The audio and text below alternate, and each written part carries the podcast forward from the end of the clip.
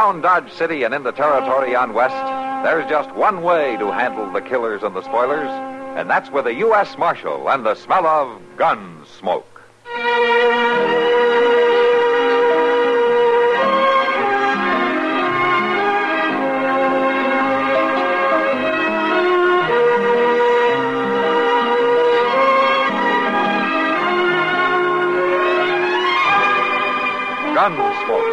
Starring William Conrad. The story of the violence that moved west with young America. And the story of a man who moved with it. I'm that man. Matt Dillon, United States Marshal. The first man they look for and the last they want to meet. It's a chancy job, and it makes a man watchful. And a little lonely.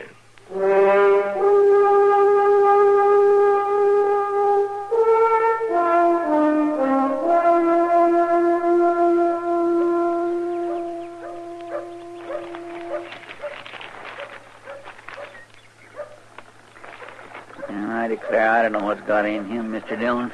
Who, Chester? Well, the president, President Grant. Oh, what's he done now? Well, letting them fellows take out a patent on that there barbed wire, that stuff's going to be the ruination of this country.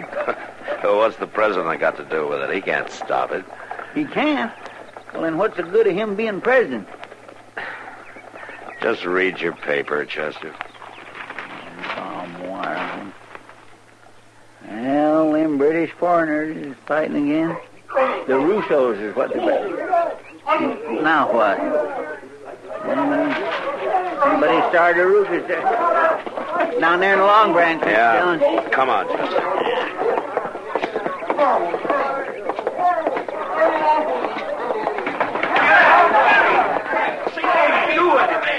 Matt, Matt, Clay and Ambrose.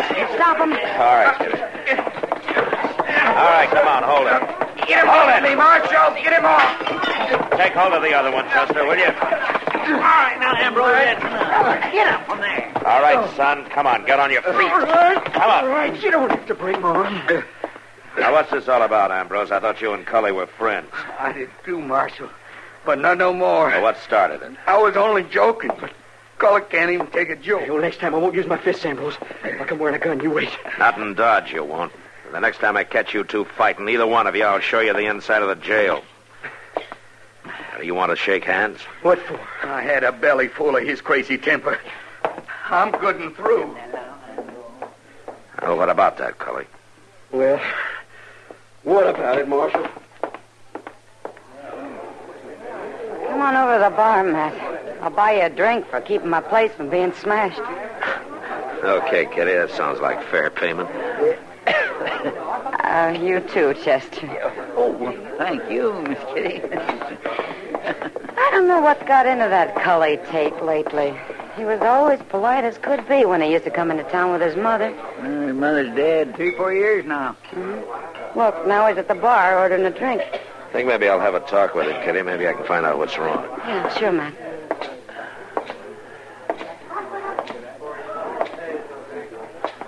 Here you are, Sam. I'll pay for his drink.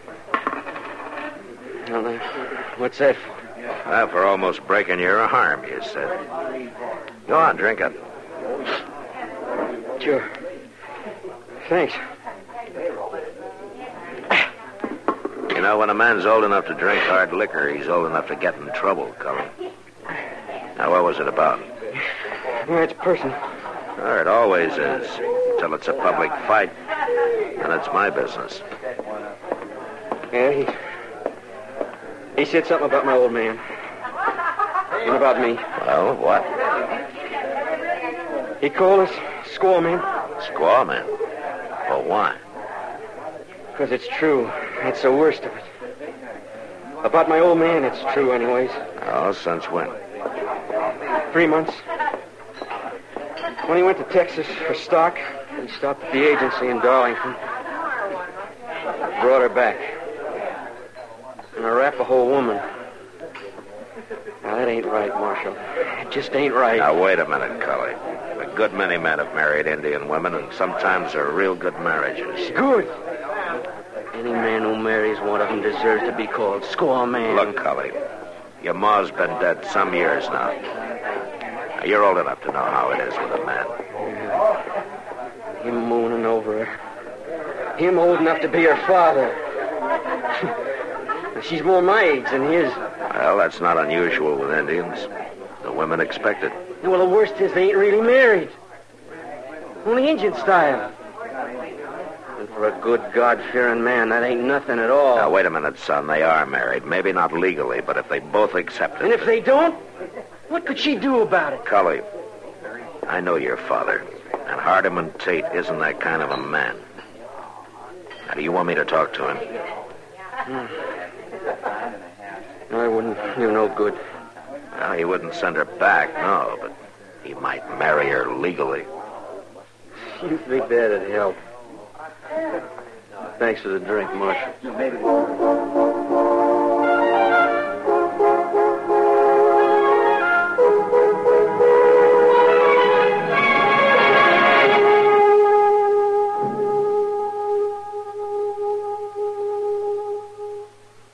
Well, sir, holidays come and go, and we don't always give 'em much mind. But there is one that most everybody takes time for. Because it, it brings out a little human goodness and friendliness for a spell, person to person. That's why the post office made up this special 1966 stamp I got in my album here, honoring the spirit of Christmas. Oh, I like this one. Yes, sir. Hmm. This, this stamp's from a fine painting of that first Christmas way back that's in the National Art Gallery in Washington, D.C. It's the fifth one in a series marking the holiday season, and it comes out, rightly enough, in the town of Christmas, Michigan. Well, of course, we all, we all enjoy the family gatherings, the gift giving, and the fun that goes with it. But the real thing is that the idea kind of spreads around all over. Yeah? There's a there's a Muslim festival same time of year called Eid al-Fitr.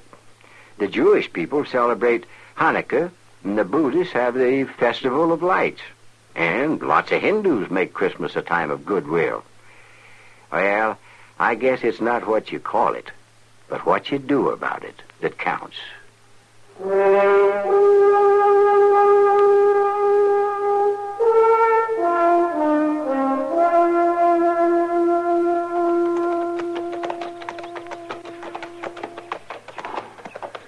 Well, at least you picked a nice day to ride this far. Getting on spring. Looks like good grass this year. Yeah, we've had some rain. Nice barn they got up there, ain't it? Mm-hmm. House ain't much so. Mr. Dillon, I disremember Miss Tate. Uh, What, what was she like? Now, Chester, she came from a long line of Puritan ministers, and she never let you forget it. Yeah, my, it's sort of a deliverance for Mr. Tate then, wasn't it? Now, you might say so, yeah. Seems like a mighty big jump, though, to a Arapaho squaw. That does, doesn't it? Look, there's Cully out in front. And, and look at that. He's toting a gun, just like he said he would. Uh-huh. Well, come on, we'll ride up anyway.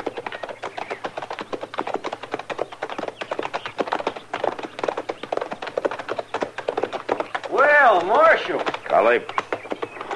So you decided to come anyway. Yeah, that's right. Your father here? Inside with her.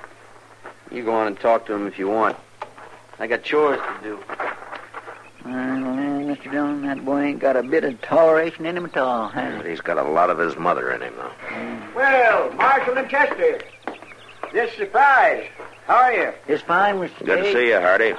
Come on in and sit. Now to see you just fixing a meal, and I'll tell her to add a little to the pot. Uh, no, no, thanks, Hardy. We can't stay. We just uh, want to talk to you for a minute, that's all. Has Cully got himself in trouble? Oh, no, no, no. It's nothing like that. Well, he got so wild and unruly lately, I don't know what to expect. I can't figure what's eating on him. Well, that's what I want to talk to you about, honey. I, uh, guess the boy's like his mother in some ways. Oh, Cully's pious, that's sure, just like Abigail. Since she died, I don't go to church like I ought, I guess, and it makes the boy mad. Is that what you mean, Marshal? I'm afraid it's more than that, Hardy. I think he's, uh, upset about uh, your wife. I know that, Marshal. But that's between us, the family. It ain't none of your business. Well, I, I don't want to butt in. I didn't have that in mind. I just got a suggestion that might be of help to you, that's all. What? Bring her into town. Let the Reverend Tucker marry you. We're already married. In the Arapaho way. Yeah. Yes, in the Arapaho way. Yeah, but Hardy, that's not legal, not for whites. What's that got to do with it? Look, Hardy, you bought her from her father. Now, that's against the law. You're living with her without benefit of marriage. That's against the law. Now, legally, I could and, and I should send her back to Darlington right now. Oh, Marshal, y- you wouldn't. Oh, now, please understand, Hardy. I'm trying to help you. If the girl is willing, marrying her will solve a lot of problems. Now, if she isn't, well, I'm going to have to send her back anyway. You can't send her back, Marshal. Well, why not? Come inside, both of you, please. All right.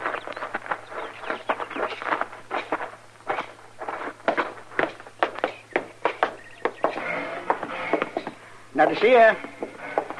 Yes? Come. Man, she's awful pretty, Mr. Dillon. Yeah. This is my wife, Nadesia. Little dear woman. This is Marshal Dillon and Chester Proudfoot. How you do, ma'am? Glad to know you, Miss Tate. Yes. Glad.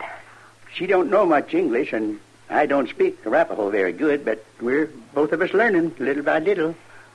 You come eat? Well, no thanks, Miss Tate. We, we got to get on back to Dodge. I cook. Good. yes, ma'am, I bet you do. Uh, Miss Tate, uh, I'd, I'd like to ask you a question. Do you like it here? Uh, Do you want to stay here with him? I. I like here. I stay. My husband. All right, Nadesia. You You go back to the kitchen. Your friends. Come more? Well, sure, sure. We'll be back. You bet. Goodbye, Miss Tate. Yes. Yeah, you see what I mean? Yeah. She's everything a man could want. You sound pretty happy, Hardy. I never knew the meaning of that word before. Oh, I don't mean no disrespect to Cully's mother, but Oh, no, I, I understand. you won't send her back. Look, Hardy, it, it'd still be better if you came to town and let the Reverend marry you. All right, Marshal. If you'll arrange it, we'll come in Saturday. Well, good, good. Uh, tell you what, we might even have a party after the wedding, huh? Uh, by jing, that's a good idea. Hey, by golly, she'd like that, I bet. Thank you, Marshal. Uh, sure. Goodbye, Hardy. Goodbye. We'll see you Saturday. Bye. Well, now, wasn't that a surprise? Pretty little thing like that, and them so happy and all. Why, it wasn't nothing like I'd thought to hear Cully talk, was it, Mr. Dillon? No, no, it wasn't, Chester. You want to know something? That's kind of what bothers me.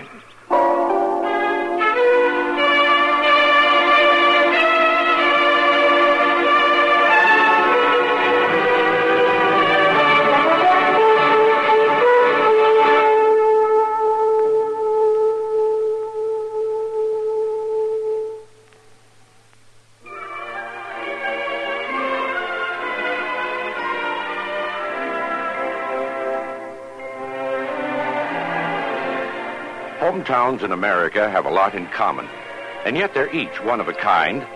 Take, for example, Louisa, Kentucky. Boating's the big thing on the Big Sandy, and more boaters are rushing to the water each summer. But the heritage of Louisa is more than just water. Some of the Civil War came right through here, and Louisa's proud of the late Chief Justice Fred Vinson, who was born there, who lived there, and who's buried there. And with Louisa, the county seat of Lawrence County, they're proud, too, of the new courthouse, which rose in place of the old one a few years back. People stay busy in Louisa. Construction's booming in High Bottom. The Rotary's still meeting Tuesdays in the basement of the First Methodist Church. And when nothing else is doing, you can usually find one of the gang watching an oil change at Funny Miller's garage, next door to Economy Chevrolet. But if your hometown is Louisa, you already know this. We only wanted to remind you. It's still there.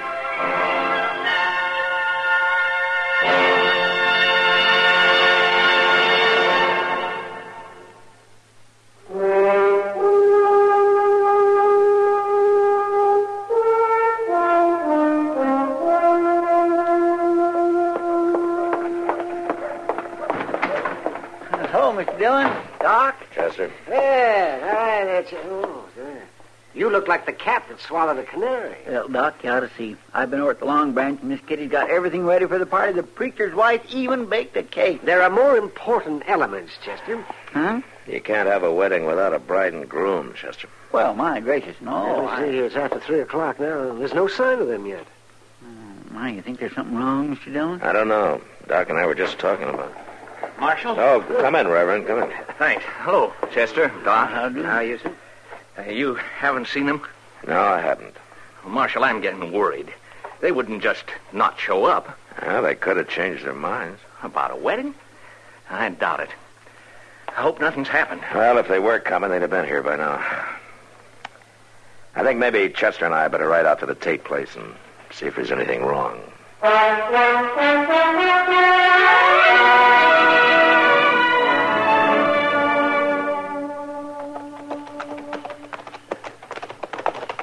right, hold it, Chester.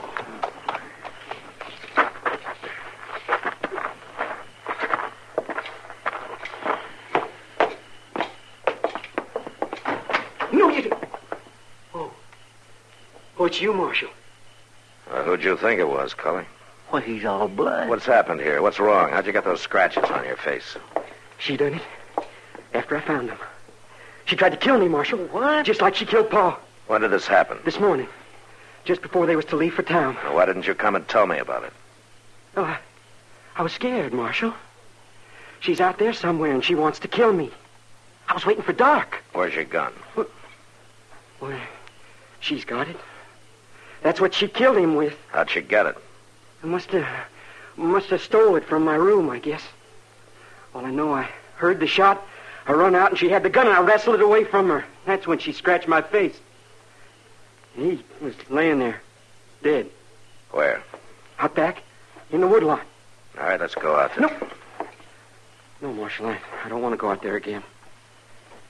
I don't want to see him. Hey, you better come anyway. Come on.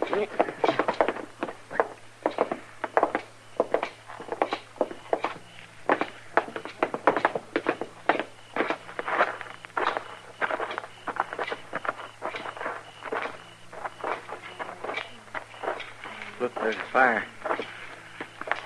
My wife's Miss Tate. Now, what does she want with a fire like that? I don't know.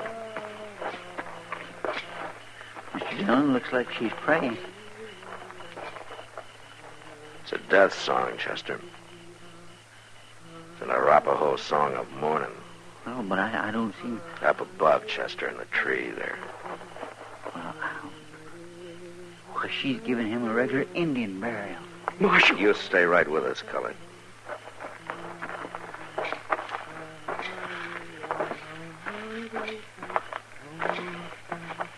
There's the gun, Chester. Yes, sir.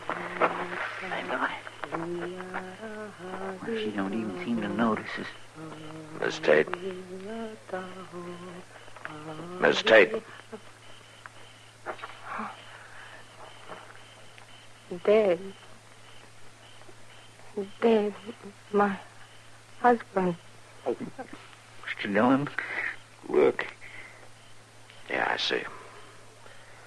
You got something for a bandage, Chester. What is it? What's the matter? You! You got it! Miss Tate. Miss Tate. Here, give me that knife. Give it to me. Chester. Yes, sir. Y- y- Here now, Miss Tate, you just said. Dead. My husband. Yes, ma'am. Cully. What? I want to ask you about those scratches on your face, Cully. Weren't they made before and not after your father died? What? And when she scratched you, she was probably screaming, wasn't she? No. And your father heard and he came running to find out what you were trying to do, and you shot him. You're wrong. All right, maybe it was You're self-defense. Mark. Maybe he would have killed you or hurt you bad, but you shot him first, didn't you? No. No. It... Well, a young girl like that with an old man. That ain't natural. She hated him. No, she didn't hate him. She loved him. She could never have loved you. That ain't true. Yes, it is. Because an Arapaho woman doesn't mourn a husband she doesn't love. And if she didn't love him, she. She wouldn't have cut off two of her fingers. As soon as we get her bandaged up, we'll take you into Dodge. I only meant to show him that she was no good. To show him how wrong it was. So I meant. Do you believe that, Mr. Dillon? No, Chester. But I think maybe he does.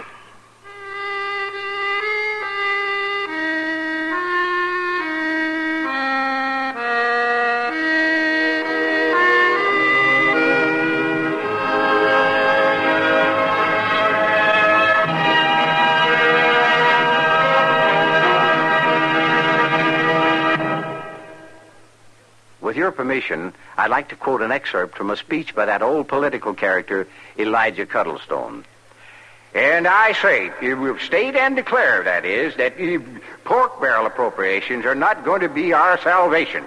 We must, I say, we have to get up on our hind legs. I mean, you, you stand up and fight for our own improvements. The pork barrel is for loafers. I mean, the greedy and the weak, uh, that is. that term, pork barrel, you know what it means? Well, pork is fat, and fat for hundreds of years has meant plenty, abundance. Ye shall eat the fat of the land. About a hundred years ago, in the halls of Congress, fat, meaning lucrative or rewarding, became pork. And about 50 years ago, when congressmen sought larger appropriations for such things as bridges, harbor or river improvements, public buildings, and so forth, to impress their constituents, they were accused of seeking pork barrel appropriations.